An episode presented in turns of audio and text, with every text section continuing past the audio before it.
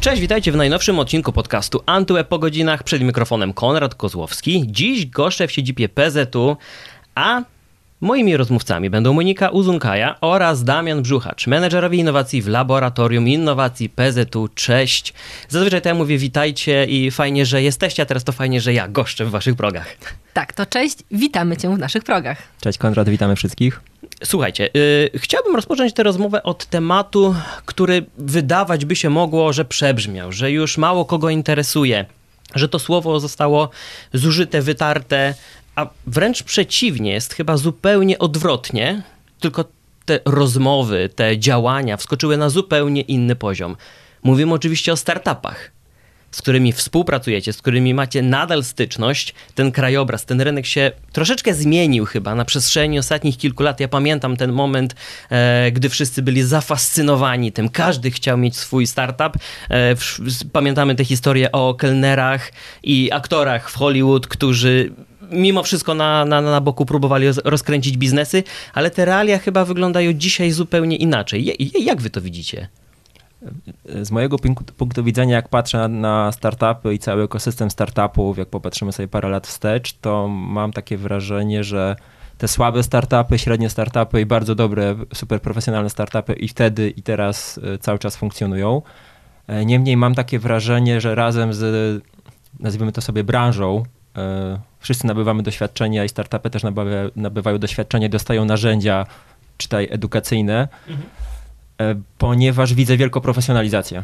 W sensie widzę, że jest świadomość taka, że prowadzenie startupu to nie jest super prosta sprawa, żeby e, widzę, że a, nie mam jakiego, mam pomysł i sobie założę startup, że już takiego trochę pomysłu, że takiego już chyba mindsetu i podejścia nie ma, że wszyscy wiedzą, że musimy y, mieć produkt, usługę, która wpisuje się w potrzeby klienta biznesowego, klienta indywidualnego i że wypracowanie tego pomysłu to nie jest super prosta sprawa i że to jest naprawdę no trzeba tu się napracować, e, to widzę pierwszy tako, taką różnicę i drugą różnicę, że oprócz tego, że mam pomysł nawet, jak, który jak już wiemy wypracowanie jego nie jest super proste, to muszę mieć y, pewnego rodzaju umiejętności, skille, podejście, czytaj za, umiejętności zarządzania choćby firmą, żeby ten pomysł dojechał y, i żeby mogło później po, najzwyczajniej w świecie y, po prostu sprzedać. E, czyli muszą mieć umiejętności zarządzania, muszą mieć umiejętności sprzedaży, e, czyli całe spektrum e, zadań związanych z zarządzaniem, zarządzania firmą i to też widzę w wielu startupach, jakby, mm. jeżeli chodzi o świadomość tego. I trzecią rzecz, jaką chyba taką dostrzegam, to to, to trend w wzroście zainteresowania, aby odbiorcą moich produktów i usług był klient korporacyjny, duża firma, nie, fir nie jakby klienci indywidualni, co się może wydawać y, takie może nieintuicyjne y, z takiego perspektywy odbiorca, y, konsumenta. Mhm. Po, I ten trend widzimy. Bardzo dużo startupów oferuje właśnie usługi stricte dla klientów korporacyjnych, dużo organizacji. I mało tego, że są zainteresowani takim klientem korporacyjnym, który z zasady ma budżety, jakby nie ma problemów z jego płynnością finansową. W związku z tym ryzyko naszego biznesu się minimalizuje z perspektywy startupu, e, ale widzę taką dużą świadomość tego, jak korporacje funkcjonują. Czyli ja muszę mieć odpowiedni mindset, odpowiedni framework, odpowiednie jakby produkt i tak też produkt skonstruowany, żeby pasował do tego całego ekosystemu korporacyjnego, gdzie jest e, pewien proces decyzyjny, są pewne mhm. wymagania bezpieczeństwa, pewne wymagania RODO, pewne wymagania związane z procesem zakupowym. E, I, i to nas buduje, e, że taka świadomość i to się poprawia, jeżeli chodzi o te startupy, czyli te takie małe spółki technologiczne. Mhm. Może nie małe, ale takie no, zwinne spółki technologiczne. Okay. I z takich y, rzeczy, które też obserwujemy, co się zadziało w ostatnich latach, to jeszcze parę lat temu sporo startupów chciało z nami konkurować, jeżeli możemy tak to powiedzieć, e, miały cel e, zabrania nam części mhm. rynku, zdetronizowania e, tych dużych graczy ubezpieczeniowych, a teraz wszystko idzie bardziej w kierunku współpracy, że jednak te, ta detronizacja się nie powiodła, więc teraz bardziej startupy zmierzają w kierunku nawiązania współpracy, wspierania ubezpieczycieli, żeby jeżeli mówimy o tym naszym, e, naszym rynku, żeby robić coś razem. No i tak jak Damian powiedział, że ta wiedza i, i przygotowanie musi być, to jednak w teorii być musi, a, a statystyki pokazują, że niekoniecznie e, jednak te wszystkie startupy tą wiedzę mają, bo ta przeżywalność w pierwszych latach jest ciągle taka dość Mhm. niska. Mhm. To się chyba nie zmienia jednak, że jeżeli Tak. chodzi o przeżywalność tych, przeżywalność tych startupów, jednak te, które przeżywają i którymi my za, zaczynamy rozmawiać, no to, to ten poziom profesjonalizmu, no często jest, często jest na takim poziomie, jaki byśmy oczekiwali. Tak, no my też e, wybierając, to o, mm, o tym powiemy trochę później, wybierając startupy do współpracy, jednak e, robimy selekcję, analizę, więc ta przeżywalność startupów, z którymi my wchodzimy, w współpracę jest e, istotnie wyższa niż średnia rynkowa, ale na, e, tak widzimy, że, że tak globalnie to jednak ciągle jest problem. Mhm. A, a w jakich obszarach najczęściej potrzebują pomocy na samym początku, gdy rozpoczynacie z nimi współpracę? Jak one funkcjonują na co dzień? E, czy jakiś jest wspólny mianownik dla większości, dla wszystkich z nich, e, które już na pierwszym, drugim, trzecim spotkaniu e, mówią, potrzebujemy A, B i C? Myślę, że takiego jednego nie ma, bo to wszystko zależy od tego, e, na jakim etapie jest startup. Mamy też e, różne e, drogi dotarcia do, do startupów i też jesteśmy otwarci, żeby startupy przychodziły do nas. Więc jeżeli na przykład mówimy o startupach, z którymi nawiązujemy współpracę w ramach akceleratorów, no to są startupy na bardzo wczesnym etapie. Często mają pomysł, a jeszcze nie do końca gotowy produkt, więc tam i, i wsparcie w, w takim i przygotowaniu e, produktu i ze strony prawnej, czy jakiegoś takiego poprowadzenia po po korporacji jest potrzebne, ale też przychodzą do nas startupy, które mają już e, produkt działający, nie tylko pomysł czy slajdy, więc to wszystko zależy od tego, e, na kogo A trafiamy. co was bardziej ekscytuje? Jak już jest gotowy produkt i widzicie, kurczę, to działa, doprowadzili to do pewnego etapu, czy gdy widzicie zarys? Myślę, że obydwa, obydwa scenariusze są bardzo emocjonujące, że Okej. super jest z jednej strony przechodzenie z tej takiej fazy, powiedzmy sobie, jakiejś wczesnej może koncepcji, może takiego MVP, Mhm. czy takiego, takiego wstępnego etapu rozwoju sobie nazwijmy firmy czy produktu i możliwość podpowiadania, jakby tworzenia czegoś takiego, y, to, to jest, ja, y, mnie to osobiście fascynuje i, i możliwość właśnie robienia czegoś z niczego, tylko dla tego, choćby w dobie, y, kiedy technologia jest naprawdę na wyciągnięcie ręki i każdy może sobie, jest wysoki poziom demokratyzacji, każdy może zrobić coś z niczego. To niczego to może takie uproszczenie trochę, bo ta technologia jakby wszędzie jest, ale to jeden aspekt, aspekt, a drugi aspekt, no jednak kiedy mamy ten po drugiej stronie partnera, który jest taki bardziej zaawansowany, powiedzmy sobie jakby, no i ten produkt jest taki, że możemy go spokojnie implementować jakby w naszym środowisku, w naszej, w naszej, w naszej organizacji i ta świadomość, że to działa, że przekonaliśmy się, że to działa i możemy poprawić efektywność naszego biznesu, Mhm. no to też niesamowite, no bo y, no, możemy zobaczyć wymierne efekty naszej, wy- wymierne efekty naszej pracy. Także z, z mojej perspektywy ob, obie, oba scenariusze są super ekscytujące. Tak, ekscytujące są, ale e, z kim e, łatwiej nam współpracować, czy, czy bardziej wpisuje w nasze laboratorium, to jednak e, ja, sytuacja, w której już ten produkt jest i działa, jest bardziej pożądaną, bo o ile akceleratory rządzą się swoimi prawami, akceleratory finansują też działanie, przygotowanie produktu, no to o tyle my jednak wchodząc z naszymi pilotażami chcielibyśmy przetestować już e, gotowy produkt, przeważnie, oczywiście nie, nie zawsze, e, jednak ten, e, to, że produkt już jest, działa, a nie są to tylko piękne slajdy, no to jednak jest bardzo duży, duży plus, no bo akceleratory to jest jeden obszar i tam te e, startupy, które są na takim bardzo wczesnym etapie, no to to jest miejsce dla nich, to w innej sytuacji jednak dobrze jakby chociaż kawałek tego produktu można było już zobaczyć. Tak, musimy pamiętać o tym, że no za chwilę pewnie to rozwiniemy, y, że no jesteśmy jednostką biznesową i musimy dowodzić wartości, wartość biznesową i taką wartość y, proponować naszej organizacji. W związku z tym no, mamy tu pragmatyczne podejście y, i koniec końców chcemy sprawdzić, czy dany produkt poprawia nasz biznes, a jeśli poprawia nasz biznes, to ten produkt musi być i musi działać.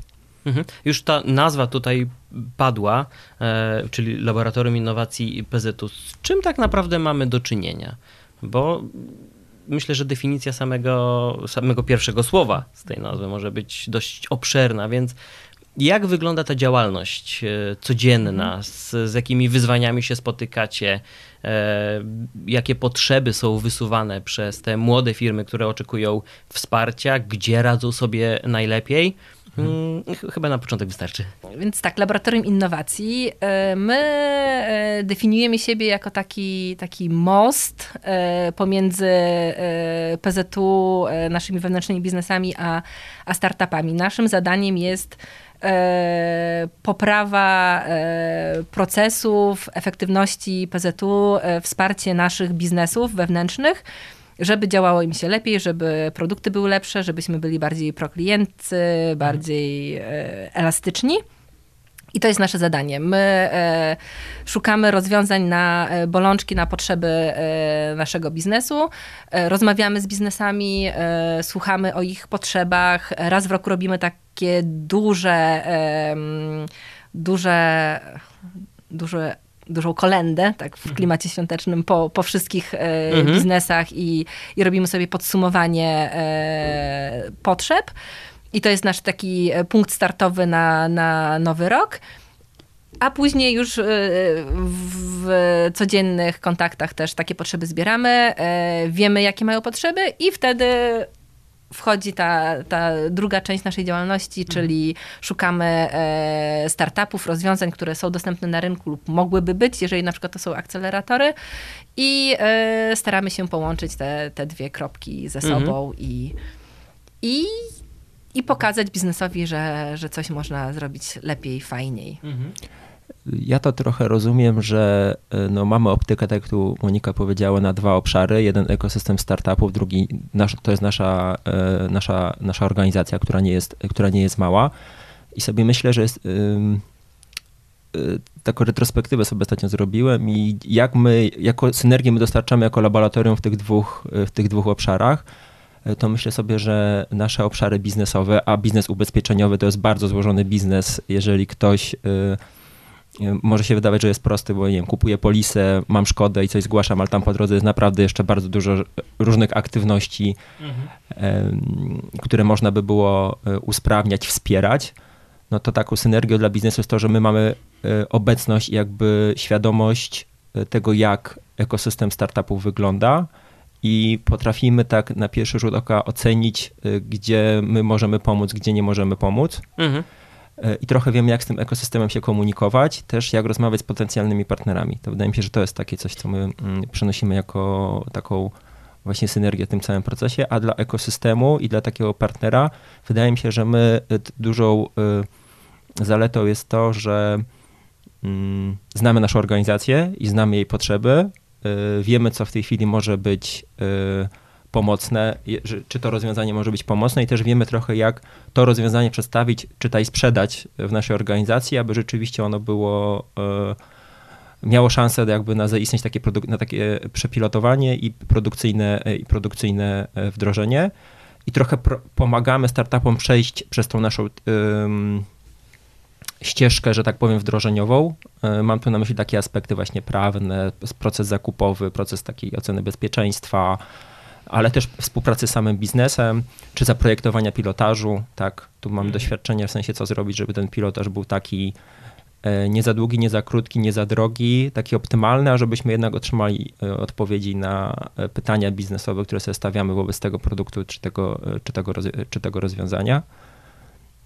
To tak słowem do powiedzenia, mhm. gdzie my pomagamy. Bo w samym laboratorium mamy taki podział, można powiedzieć, na dwa, e, dwa zespoły. Mamy zespół e, PM-ów e, prowadzących projekty mhm. i mamy zespół, który przeszukuje rynek, czyta raporty.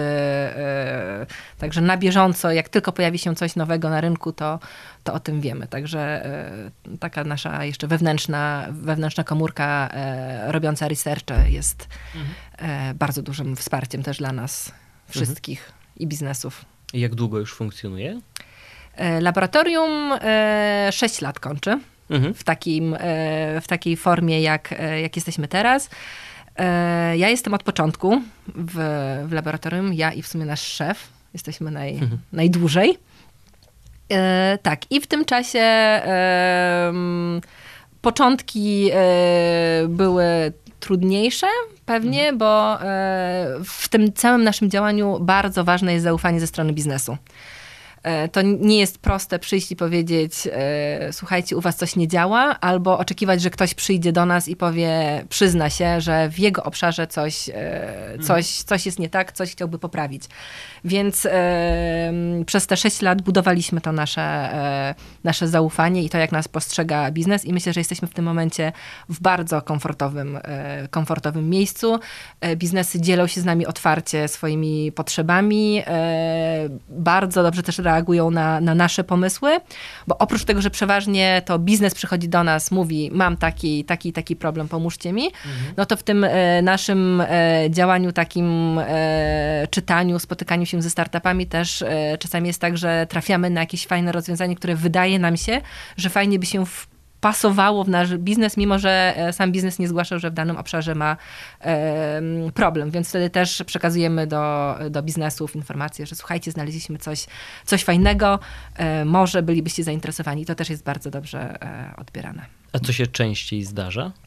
biznes przychodzi do nas tak, potrzebą. z potrzebą, bo jednak chcielibyśmy zaadresować te ich potrzeby. Potrzeb jest dużo. Na początku te, te listy potrzeb były krótsze, teraz one są już tak długie, że nie jesteśmy w stanie zaadresować wszystkiego, co się e, na nich e, e, znajduje tak naprawdę. No i to jest to, tu, tu wychodzi trochę nasze doświadczenie i obycie z ekosystemem startupów, że my potrafimy popatrzeć na tą listę i powiedzieć, w tych tematach jesteśmy wam w stanie pomóc, tak? Czuj, intuicyjnie czujemy albo na bazie naszego doświadczenia, że w tych tematach jesteśmy w stanie wam pomóc, a nie, część tematów jest takich, które widzimy, że na przykład technologia jest albo nie ma takich rozwiązań, albo musimy trochę poszukać, ale coś tam intuicja, nam podpo- intuicja podpowiada, Mhm. także tu, tu pomagamy.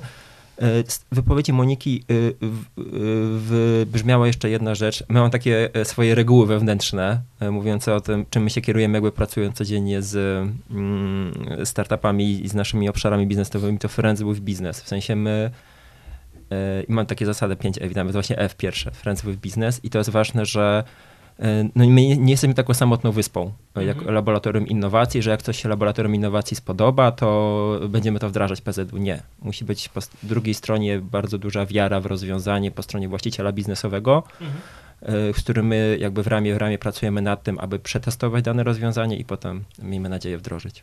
I z takich e, ciekawostek, co nas wyróżnia, e, czy, czy w ogóle w całym obszarze innowacji jest chyba to oczywiste, że nie wszystkie pilotaże, które realizujemy, e, kończą się tak tradycyjnie rozumianym sukcesem.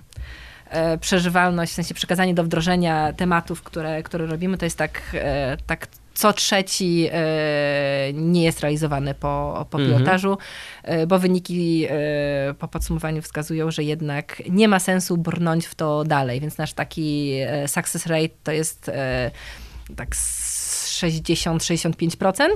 A czy ten współczynnik się zmienia? Zmieniał? Czy raczej, tak jak rozmawialiśmy wcześniej, że są jednak pewne takie filary tego, tego Mhm. rynku, tych działalności, które się nie zmieniają? Czy tutaj też Znaczy u nas w, miarę e, się trzyma na poziomie, może drga czasami w, Mhm. jedną, czasami w drugą stronę, ale e, jednak to, że ta e, mm, i, i też doświadczenie nasze i, i to, że te startupy analizujemy dokładnie, jednak powoduje, że odsiewamy te takie mm, rozwiązania, które są tylko na slajdach, których po prostu nie ma, no bo one są automatycznie skazane na, na porażkę, więc to, że jednak wiemy, jaki startup wybrać, no to później już jest tylko kwestia tego, czy dane rozwiązanie wpasowuje się w, w nasze potrzeby, czy nie. Nie ma tego ryzyka, że po prostu cały startup się e, gdzieś... em, gdzieś przestanie istnieć. Więc e, trzymamy te, te 60-65%. E, I e, fajne jest to, że mamy e, przyzwolenie na to, żeby, żeby te nasze projekty się, się nie zawsze kończyły przekazaniem do, do wdrożenia. Tutaj mówimy, że, że to jest taki nasz wskaźnik porażek, ale ja mam takie wewnętrzne poczucie, że to nie jest porażka, bo to, że my wydamy na pilotaż kwotę, która jest no, przy naszej skali nie, nie jest jakimś istotnym wydatkiem mhm. i podejmiemy decyzję, że nie idziemy dalej, to to nie jest porażka, tylko jest bardzo dobra decyzja, żeby nie wydać grubych milionów w coś, co potem się okaże, że nikt tego nie chce, nie działa tak, jakbyśmy chcieli. Więc, więc nawet te, te nasze nieprzekazanie do wdrożenia, jak dla mnie to jest e, taki mały, mały sukces, że podjęliśmy tę decyzję na etapie pilotażu po pilotażu, a nie e, z hura optymizmem zainwestowaliśmy miliony w coś, co nie działa. Ja bym tu podkreślił, to przyzwolenie na porażkę, że my coś takiego mamy w organizacji, w korporacji, co nie wiem, czy jest czymś popularnym, y, jeżeli chodzi o duże, y, mhm. duże firmy. Y, także super, że my ze strony zarządzających mamy jakby przyzwolenie na coś takiego i to bym chciał, chciał podkreślić. A z jednej strony to nam daje to, że pewnego rodzaju odwagę, że nie musimy działać tak super schematycznie, standardowo, tylko możemy sobie pozwolić na zrobienie czegoś bardziej, bardziej odważnego. E, ale też oczywiście cały czas mając z tyłu pragmatyzm biznesowy, w sensie my do każdego pilotażu się przygotowujemy tak, jakby to y, kładziemy tutaj 100% e, naszej energii, zaangażowania, naszej wiedzy i doświadczenia. Natomiast mamy świadomość tego, że część z tych projektów po prostu może nie, nie przejść z, y, z przyczyn obiektywnych y, mhm. do wdrożenia, ale no taka jest idea pilotowania i trochę i taka jest idea mi zasady learning by doing też. I nie boimy się po pilotażu powiedzieć, że e, stop, nie idziemy dalej. Że, mhm. że to nie jest e, coś, co próbujemy na siłę e, może nie to, że naciągać wyniki pilotaży, ale po prostu dążyć do tego, żeby rozwiązanie przeszło, jeżeli wiemy, że nie ma sensu. No i takim największym chyba przykładem tego, że jest przyzwolenie, to jest to, że Marcin, nasz szef, jest od początku laboratorium i dalej jest. Więc mimo tych, tego co trzeciego e, projektu, który, który gdzieś tam śmiercią naturalną mhm. umarł, no to tak dalej jest. Co do zasady korzyści przebijają te. Tak, tak, tak. No bo te, te tematy, które już przekazaliśmy dalej do wdrożenia, to już przyniosły PZ-u e, no, oszczędności. W, korzyści. Tak, takie już w, w dużych milionach, więc, więc mhm. mamy mamy... E, czym się tak, pochwalić. Tak, czym się pochwalić. wewnętrznie. Pewnie na zewnątrz nie możemy aż tak bardzo się chwalić, wewnętrznie mamy czym się pochwalić. No, to nie ciągnę za język i szybko zmieniam płytę. Jak w to wszystko y, wpisuje się w takim razie program PZU Ready for Startups? Tak, no ten program jest jakby immanentną częścią e, pracy laboratorium i to jest taki zbiór aktywności takich operacyjnych i komunikacyjnych mówiących o tym, e, drogi ekosystemie startupów, ale też nasza organizacja, my jesteśmy bardzo chętni do tego, aby współpracować ze startupami, e, czytaj z innymi e, spółkami, z firmami technologicznymi. Mhm. To, to jest jakby pierwsza jego, e, pierwsza jego funkcja. No i on ma wiele odnóg, tak? Po pierwsze, to jest nasza obecność, e, czyli ta komunikacja PZU wobec tego ekosystemu, czyli jesteśmy na konferencjach, jesteśmy partnerami różnych raportów, które dotyczą jakby tego, tego obszaru. Współpracujemy z, z ośrodkami, ośrodkami badawczymi przy uczelniach również i współpracujemy z ambasadami, które co jakiś czas nam podsyłają też jakieś mhm. fajne fajne pomysły, także to jest jed, jego jedna, e, jedna, jedna odnoga, a druga noga taka wewnętrzna bardziej też, żeby nasze obszary biznesowe, ale myślę, że już po tylu latach wiedzą, że my na współpracy ze spółkami takimi technologicznymi to jesteśmy bardzo, bardzo otwarci. Mhm. No i naszym tym takim e, głównym e, E, celem tego programu, bo współpraca ze startupami no to jest e, jeden obszar, a główny, e, główny cel no to jest poprawa efektywności PZU i tego, mhm. jak działamy, więc to jest taki ten zbiór wszystkich działań, które podejmujemy, żeby to PZU było lepsze i zapraszamy startupy do tego, żeby nam w tym pomagały. Więc tak jak Damian już wspomniał, bardzo ciężko jest oddzielić w ogóle e, program od, e, od działalności Laboratorium Innowacji. Mhm. Jesteśmy taką jednostką wykonawczą, który ten program realizuje. E, oczywiście też realizujemy projekty in-house'owo.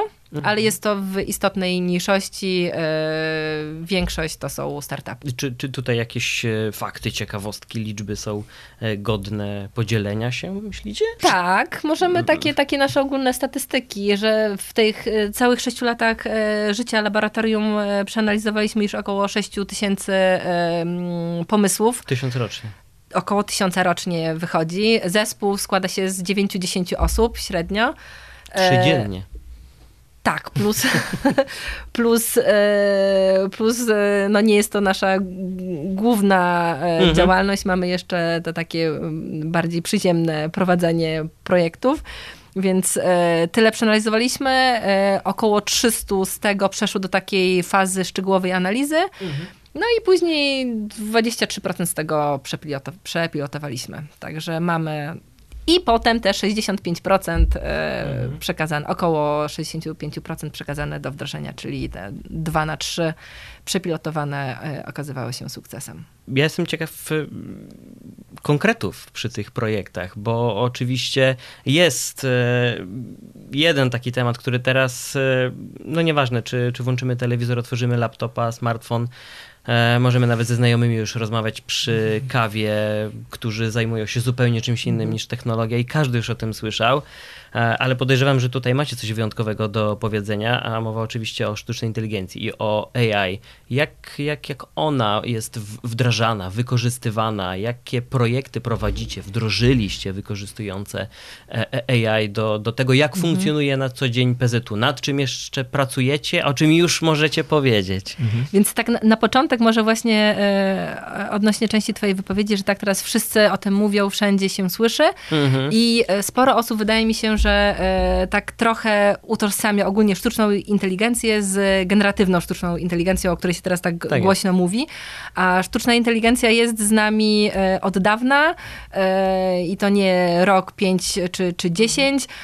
Są technologie w ramach tej szeroko rozumianej sztucznej inteligencji, nad którymi już pracujemy. Projekty z, tych, z ich obszarów już już, już jakiś czas temu e, wdrażaliśmy. E, I takie, takie bo o generatywnej to, to też powiemy, bo w tym obszarze też, też działamy, mhm. ale z tych innych to czy e, wizja komputerowa, czy sztuczne, czy uczenie maszynowe, przetwarzanie języka naturalnego, z tych wszystkich obszarów projekty już, już mamy wdrożone, zrealizowane, działające. Mhm. Więc to nie jest nic nowego w PZU. Teraz e, jak tylko pojawiło się, e, pojawiła się generatywna, to, to też e, przeanalizowaliśmy co, co może nam dać. Tutaj Damian jest bardziej ekspertem z tego obszaru, więc on, on opowie, opowie może więcej, tylko właśnie takim, takim słowem wstępu mhm. chciałam zaznaczyć, że, że to nie jest tak, że ta sztuczna inteligencja pojawiła się rok temu i, i jej wcześniej nie było. I tak. Podobnie z chmurą, która też funkcjonowała wiele tak. lat wcześniej, później dopiero dotarła pod strzechy. Tak. Można by. Bym tak. powiedział jeszcze o AI-u jako generalnie e, AI w ubezpieczeniach może, mhm. że tutaj jest naprawdę bardzo dużo obszarów, gdzie ubezpieczyciele, ubezpieczyciele wykorzystują i mogą wykorzystywać e, sztuczną inteligencję, czy technologię sztucznej inteligencji jak porówno, robimy sobie benchmarki versus co my mamy u nas, a versus jak rynek funkcjonuje, to wyglądamy w mojej ocenie bardzo dobrze. E, I no, przez to, że pracujemy ze startupami, to jakby no, mamy tutaj akcent na to, żeby wykorzystywać e, technologię sztucznej inteligencji naszych, e, naszych partnerów z startupów, ale mamy też, nie można pominąć zespołu fantastycznego, fabryki sztucznej inteligencji, który in-house'owo rozwija po prostu mhm. modele sztucznej inteligencji. I tu też mamy sukcesy i też wspólnie w takim tandemie prowadzimy różne, różne inicjatywy.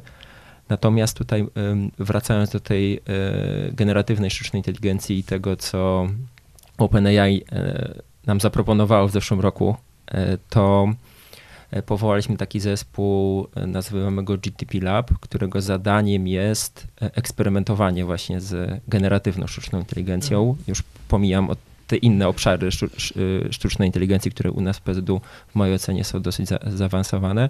No i jak pojawiła się ta technologia, to my na początku siedliśmy sobie na spokojnie i zastanowiliśmy się, jak czy i jak możemy podnieść efektywność naszych działań biznesowych, bo to też jest ważna cecha laboratorium, że my jak się pojawia jakaś nowa technologia, to oczywiście monitorujemy rynek i ale po pierwsze to sprawdzamy, czy ona biznesowo ma uzasadnienie.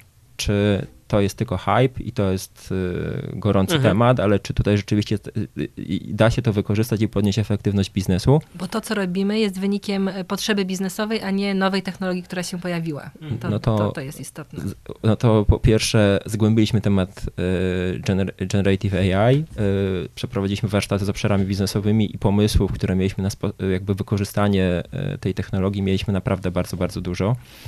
I takich nawet pomysłów mniejszej klasy, ale takich, które naprawdę mogą przynieść y, fajne korzy- mogą Mhm. przynieść fajne korzyści. No i stąd została podjęta decyzja przez, y, przez naszą firmę powołać taki zespół właśnie G- G- GPT Lab, który y, zastanawia się i analizuje, ale też eksperymentuje, jak tą technologię wykorzystać, wykorzystać biznesowo. Wzięliśmy na, bierzemy na warsztat te pomysły, ale co jest ważne dla nas też, y, bardzo ważne jest to, abyśmy mogli z tej y, technologii korzystać w bez, bezpieczny, zaufany dla naszego biznesu i dla naszych klientów sposób, bo y, wszyscy wiemy, że Generative AI niesie ze sobą dużo ryzyk, Mhm. Biorąc pod uwagę, że jesteśmy w ubezpieczeniach, mamy takie wątki jak właśnie tajemnica, tajemnica ubezpieczeniowa na, przy, na przykład. E, Musimy tu być e, bardzo ostrożni i to Mhm. jakby e, jest wyzwaniem dla tego zespołu, aby jednocześnie dowieść, e, przeeksperymentować i nauczyć się pracować z tą generatywną sztuczną inteligencją, ale też, żeby to robić w sposób, e, w sposób bezpieczny. Mi się bardzo to podejście podoba, bo to jest takie podejście learning by doing, e, że jak, e, że powołaliśmy sobie zespół e, i my w praktyce uczymy się, jak tę technologię wyko- wykorzystywać cały czas, ale tu jesteśmy na etapie, e, na etapie, na etapie eksperymentu. Czy jesteście w stanie wyszczególnić produkty, usługi, które będą służyć Wam po stronie tej biznesowej, które ułatwiają, przyspieszają działanie, wykonywanie obowiązków przez pracowników, ale także te, które już trafiają, trafiły do, do konsumentów? Czy już o takich konkretach możemy porozmawiać, gdzie to AI pod spodem działa, a niektórzy nawet nie wiedzą? Możemy tylko e, bardziej e, o tym e, tradycyjnym AI-u, który, który już e, od jakiegoś czasu jest, no bo te e, w GPT Labie e, są na etapie e, testowania, pilotowania. E, Też trzeba pamiętać, że, że my nie możemy, tak jak e, zwykły konsument, sobie otworzyć strony i, i wpisać tam, e, Pewnie. co się chce i, i czekać na odpowiedź. Więc my też przygotowujemy się teraz tak, żeby to na, nawet przy testowaniu, żeby było wszystko, wszystko bezpieczne i wszystko u nas. Nie, nie planujemy wychodzić z naszymi danymi nigdzie, żeby nikt inny się na, nim, na nich nie, nie, nie uczył, ani ich nie widział.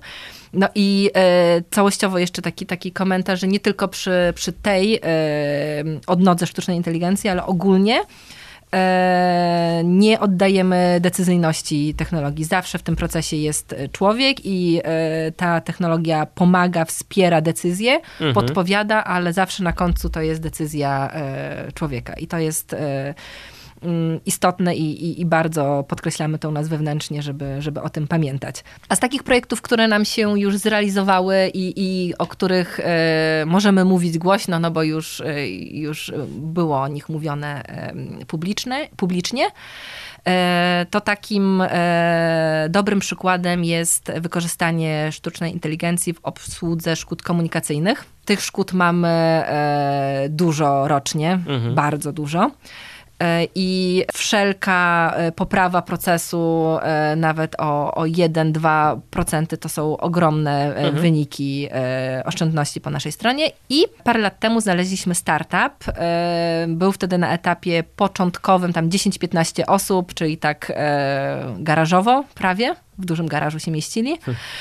I em, wdrożyliśmy rozwiązanie, które analizuje zdjęcia uszkodzonych pojazdów, jest w stanie wskazać, która część jest uszkodzona, Mhm. określić stopień uszkodzenia i e, dać rekomendację, czy dana część powinna być wymieniona czy naprawiona. W przypadku, gdy e, mówimy o naprawie, e, kalkuluje średnią liczbę roboczo-godzin, które musielibyśmy poświęcić na naprawę tej, tej części.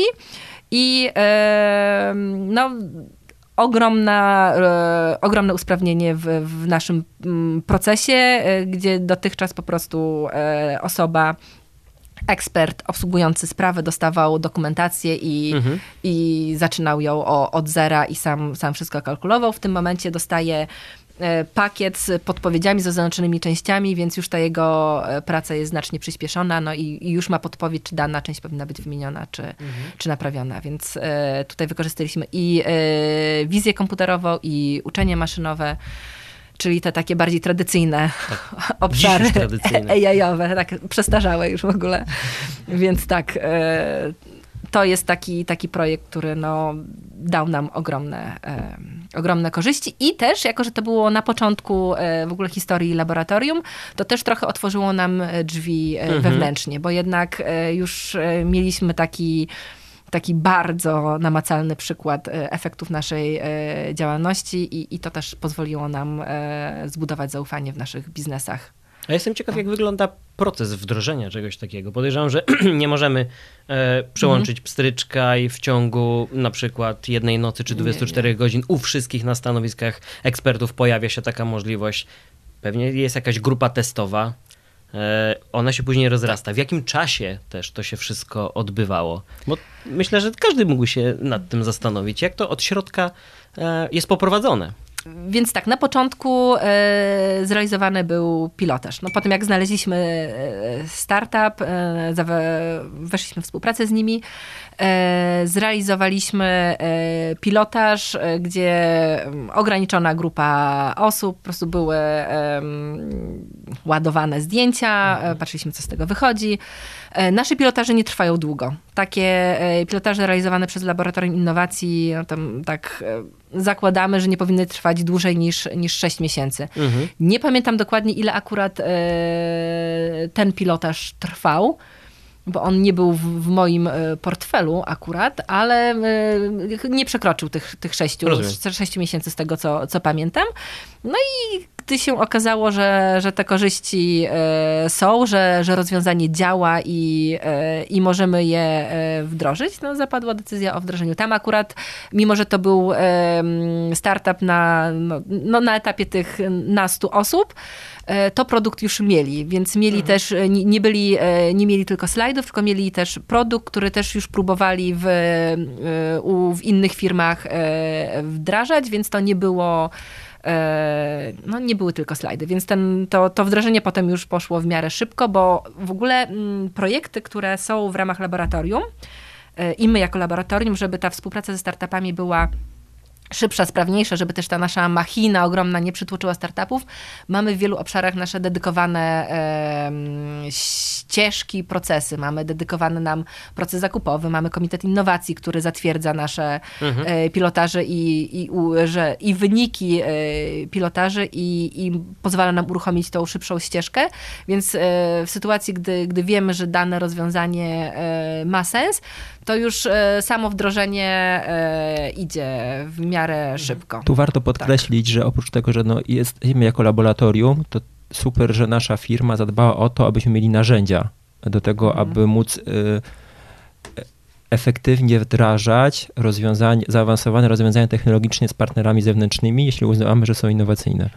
Dzięki temu właśnie mamy dedykowaną ścieżkę zakupową. Dzięki temu mamy też, mamy też dostępne budżety na realizację tego typu pilotaży, co może być istotne, bo no, przychodzi na przykład nasz partner biznesowy i mówi, no super to rozwiązanie, ale nie zaplanowałem jakby pieniędzy na Mhm. budżetu na ten rok. A my wtedy możemy, gwarantujemy elastyczność i szybkość dzięki temu, no bo dzięki temu, że y, no, mamy taki y, wehikuł jak Laboratorium Innowacji, nasz budżet, żeby za taki pilotaż zapłacić. A jak y, i my jesteśmy zwolennikami płatnych pilotaży, bo dzięki temu budujemy choćby zaangażowanie po stronie partnera z drugiej strony, także uważamy, że to jest absolutnie, absolutnie istotne. Myślę, że można też opowiedzieć o tym drugim naszym projekcie, takim stricte, stricte AI-owym, wspólnie z holenderskim MedTechem. E, Przepilotowaliśmy, potem docelowo wdrożyliśmy aplikację, e, która ocenia ryzyko, e, aplikację mobilną, która wykorzystuje właśnie technologię sztucznej inteligencji, kilka tych odnóg tych, tych Mhm. AI-ów. To jest aplikacja oceniająca ry- ryzyko wystąpienia nowotworu skóry. W uproszczeniu instalujemy aplikację na naszym telefonie, tam mamy mapę ciała, oznaczamy na mapie ciała nasze znamie. Telefon zmienia się w tym momencie zwykłego aparatu na właśnie urządzenie do oceny ryzyka skóry. Nakierowujemy obiektyw na znamie i po około 30 sekundach otrzymuje informację, jakie, jakie to jest ryzyko. Czy niskie, czy średnie, czy wysokie. Po takiej ocenie przez algorytm wysokiego ryzyka i tak znamie trafia jeszcze do sztabu dermatologów, którzy potwierdzają dodatkowo, czy to rzeczywiście mamy do czynienia z czymś, z czymś niebezpiecznym. Mhm. To rozwiązanie przetestowaliśmy, jest wdrożone i jest fundamentem programu Minuta dla skóry, którym członk firmy, które są klientami naszego, naszego ubezpieczenia grupowego, mhm. mogą, z tego, z, tego programu, mogą z tego programu skorzystać. Mamy już ponad 10 tysięcy wykonanych skanów E, mamy też 8 e, potwierdzonych przypadków nowotworów, czyli wykrytych. Czyli nie mówimy już o sytuacji, gdzie podejrzewamy, tych mhm. przypadków jest więcej, ale takiej sytuacji, kiedy ktoś się do PZU odezwał i powiedział, tak, słuchajcie, pomogliście nam, e, pomogliście mi, potwierdzono, że u mnie, nowo, potwierdzono u mnie nowotwór, albo ktoś w aplikacji po prostu potwierdził, że że tak, to jest lekarz, jestem po konsultacji medycznej i potwierdzono u mnie nowotwór, także mamy tu wymierne też e, mhm. efekty, co świetnie też wpisuje się jakby w cały ekosystem e, biznesu ubezpieczeniowego też, mhm. prawda? Ile jest jeszcze przestrzeni na ten rozwój w oparciu o, o AI? Bo gdy spojrzymy na to też chyba jak dosyć szybko zaspokojono te potrzeby dotyczące chmury, magazynowania, przetwarzania danych, skalowalne całe systemy. E, wydaje się, że to już osiadło na gruncie do tego stopnia, że ewentualne duże E, tak, tak zwane breakthrough, pięknie po angielsku, momenty, e, gdzieś na horyzoncie się nie pojawiają. Przy AI chyba wygląda to zupełnie inaczej. Więc e, w jak dużym stopniu skupiacie się na tym AI? Jakie tutaj kategorie są najczęściej poruszane, bo tu mamy medycynę, tutaj mamy dotyczące mhm. zdarzeń komunikacyjnych.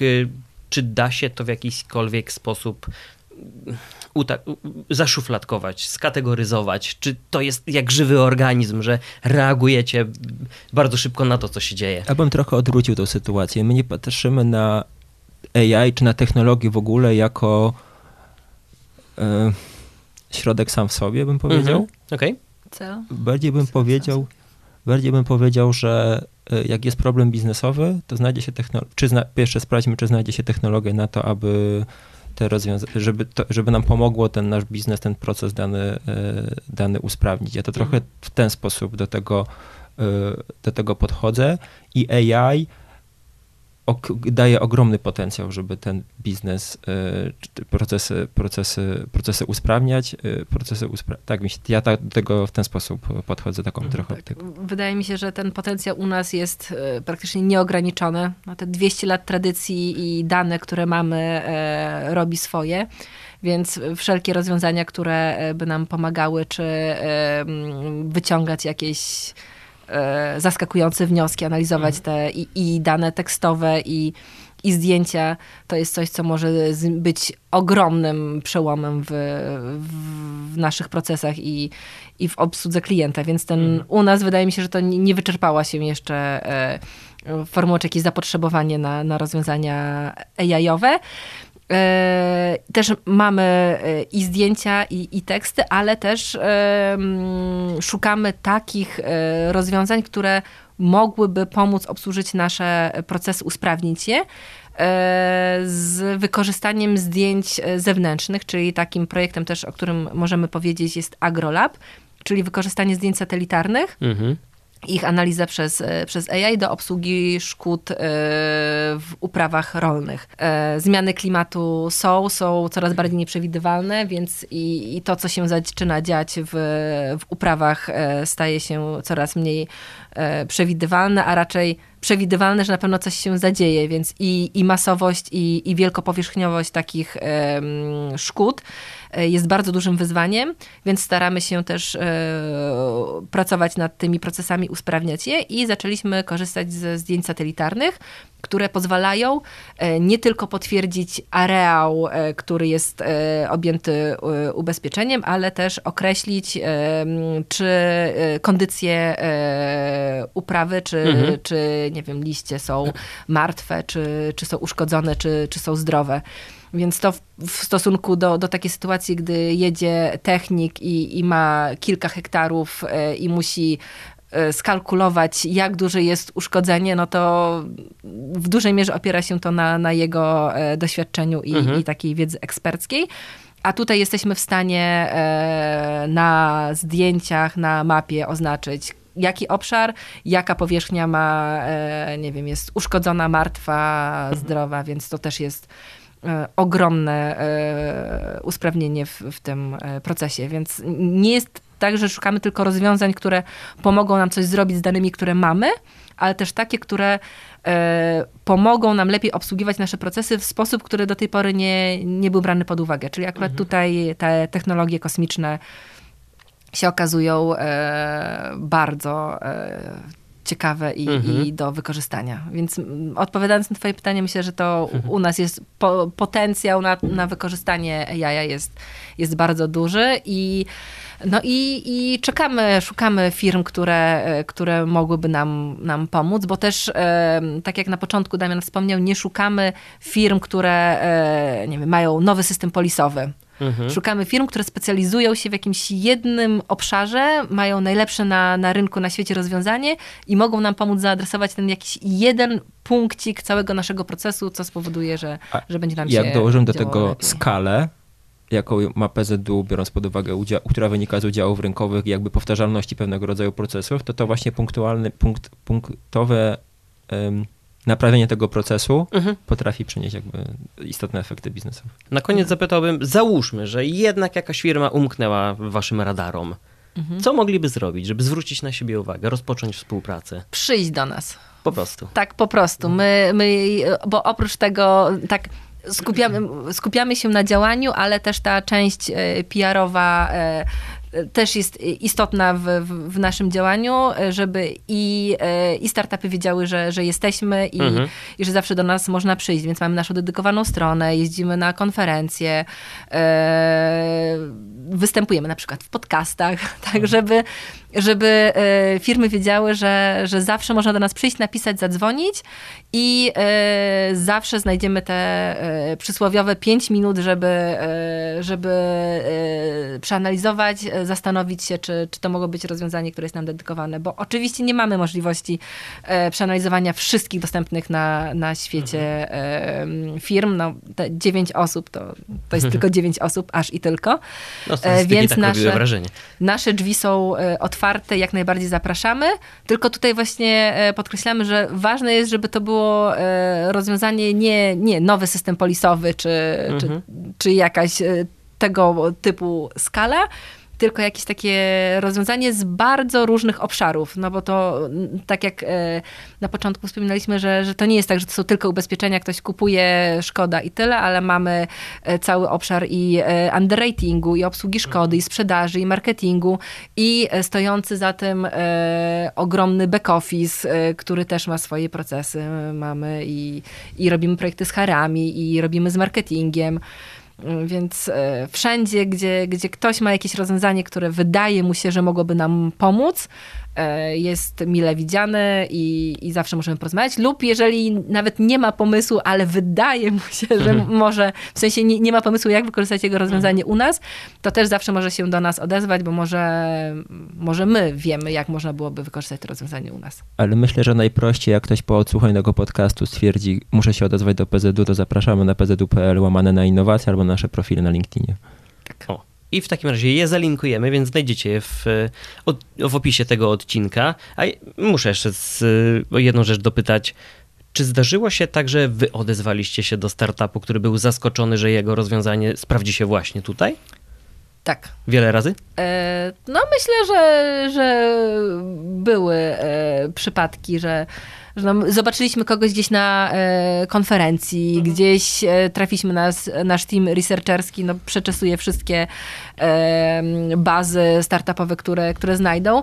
No więc o ile e, w Polsce i czy, czy w tej części Europy PZU jest e, rozpoznawalne, no to niekoniecznie, mimo naszej wspaniałości. Niekoniecznie gdzieś na drugim końcu świata Jeszcze? ludzie tak jeszcze wiedzą, wiedzą kim jesteśmy, więc no nie, nie każdy e, tak e, od razu wie, czego my od niego chcemy, ale Mhm. potem takie, takie kontakty przeradzają się czasami w naprawdę fajne e, współprace. Super. Bardzo często jest tak, że to my się odzywamy i my to Tak. inicjuje, my, my inicjujemy kontakt i, i z tego te- może wynikać zaskoczenie, że o, PZU Mhm. się interesuje moim, e, moim rozwiązaniem. Natomiast e, jakby działa to dwie strony. Chętnie przyjmujemy jakby Mhm. kontakty, ale też sami je chętnie inicjujemy. Sami słyszeliście, warto czekać, ale warto też zapukać, odezwać się i pokazać. E, Moniko, Damianie, bardzo serdecznie dziękuję za tę rozmowę i mam nadzieję, że do usłyszenia wkrótce. Dziękujemy, Dziękujemy za super również. rozmowę. Dziękuję również. Dzięki.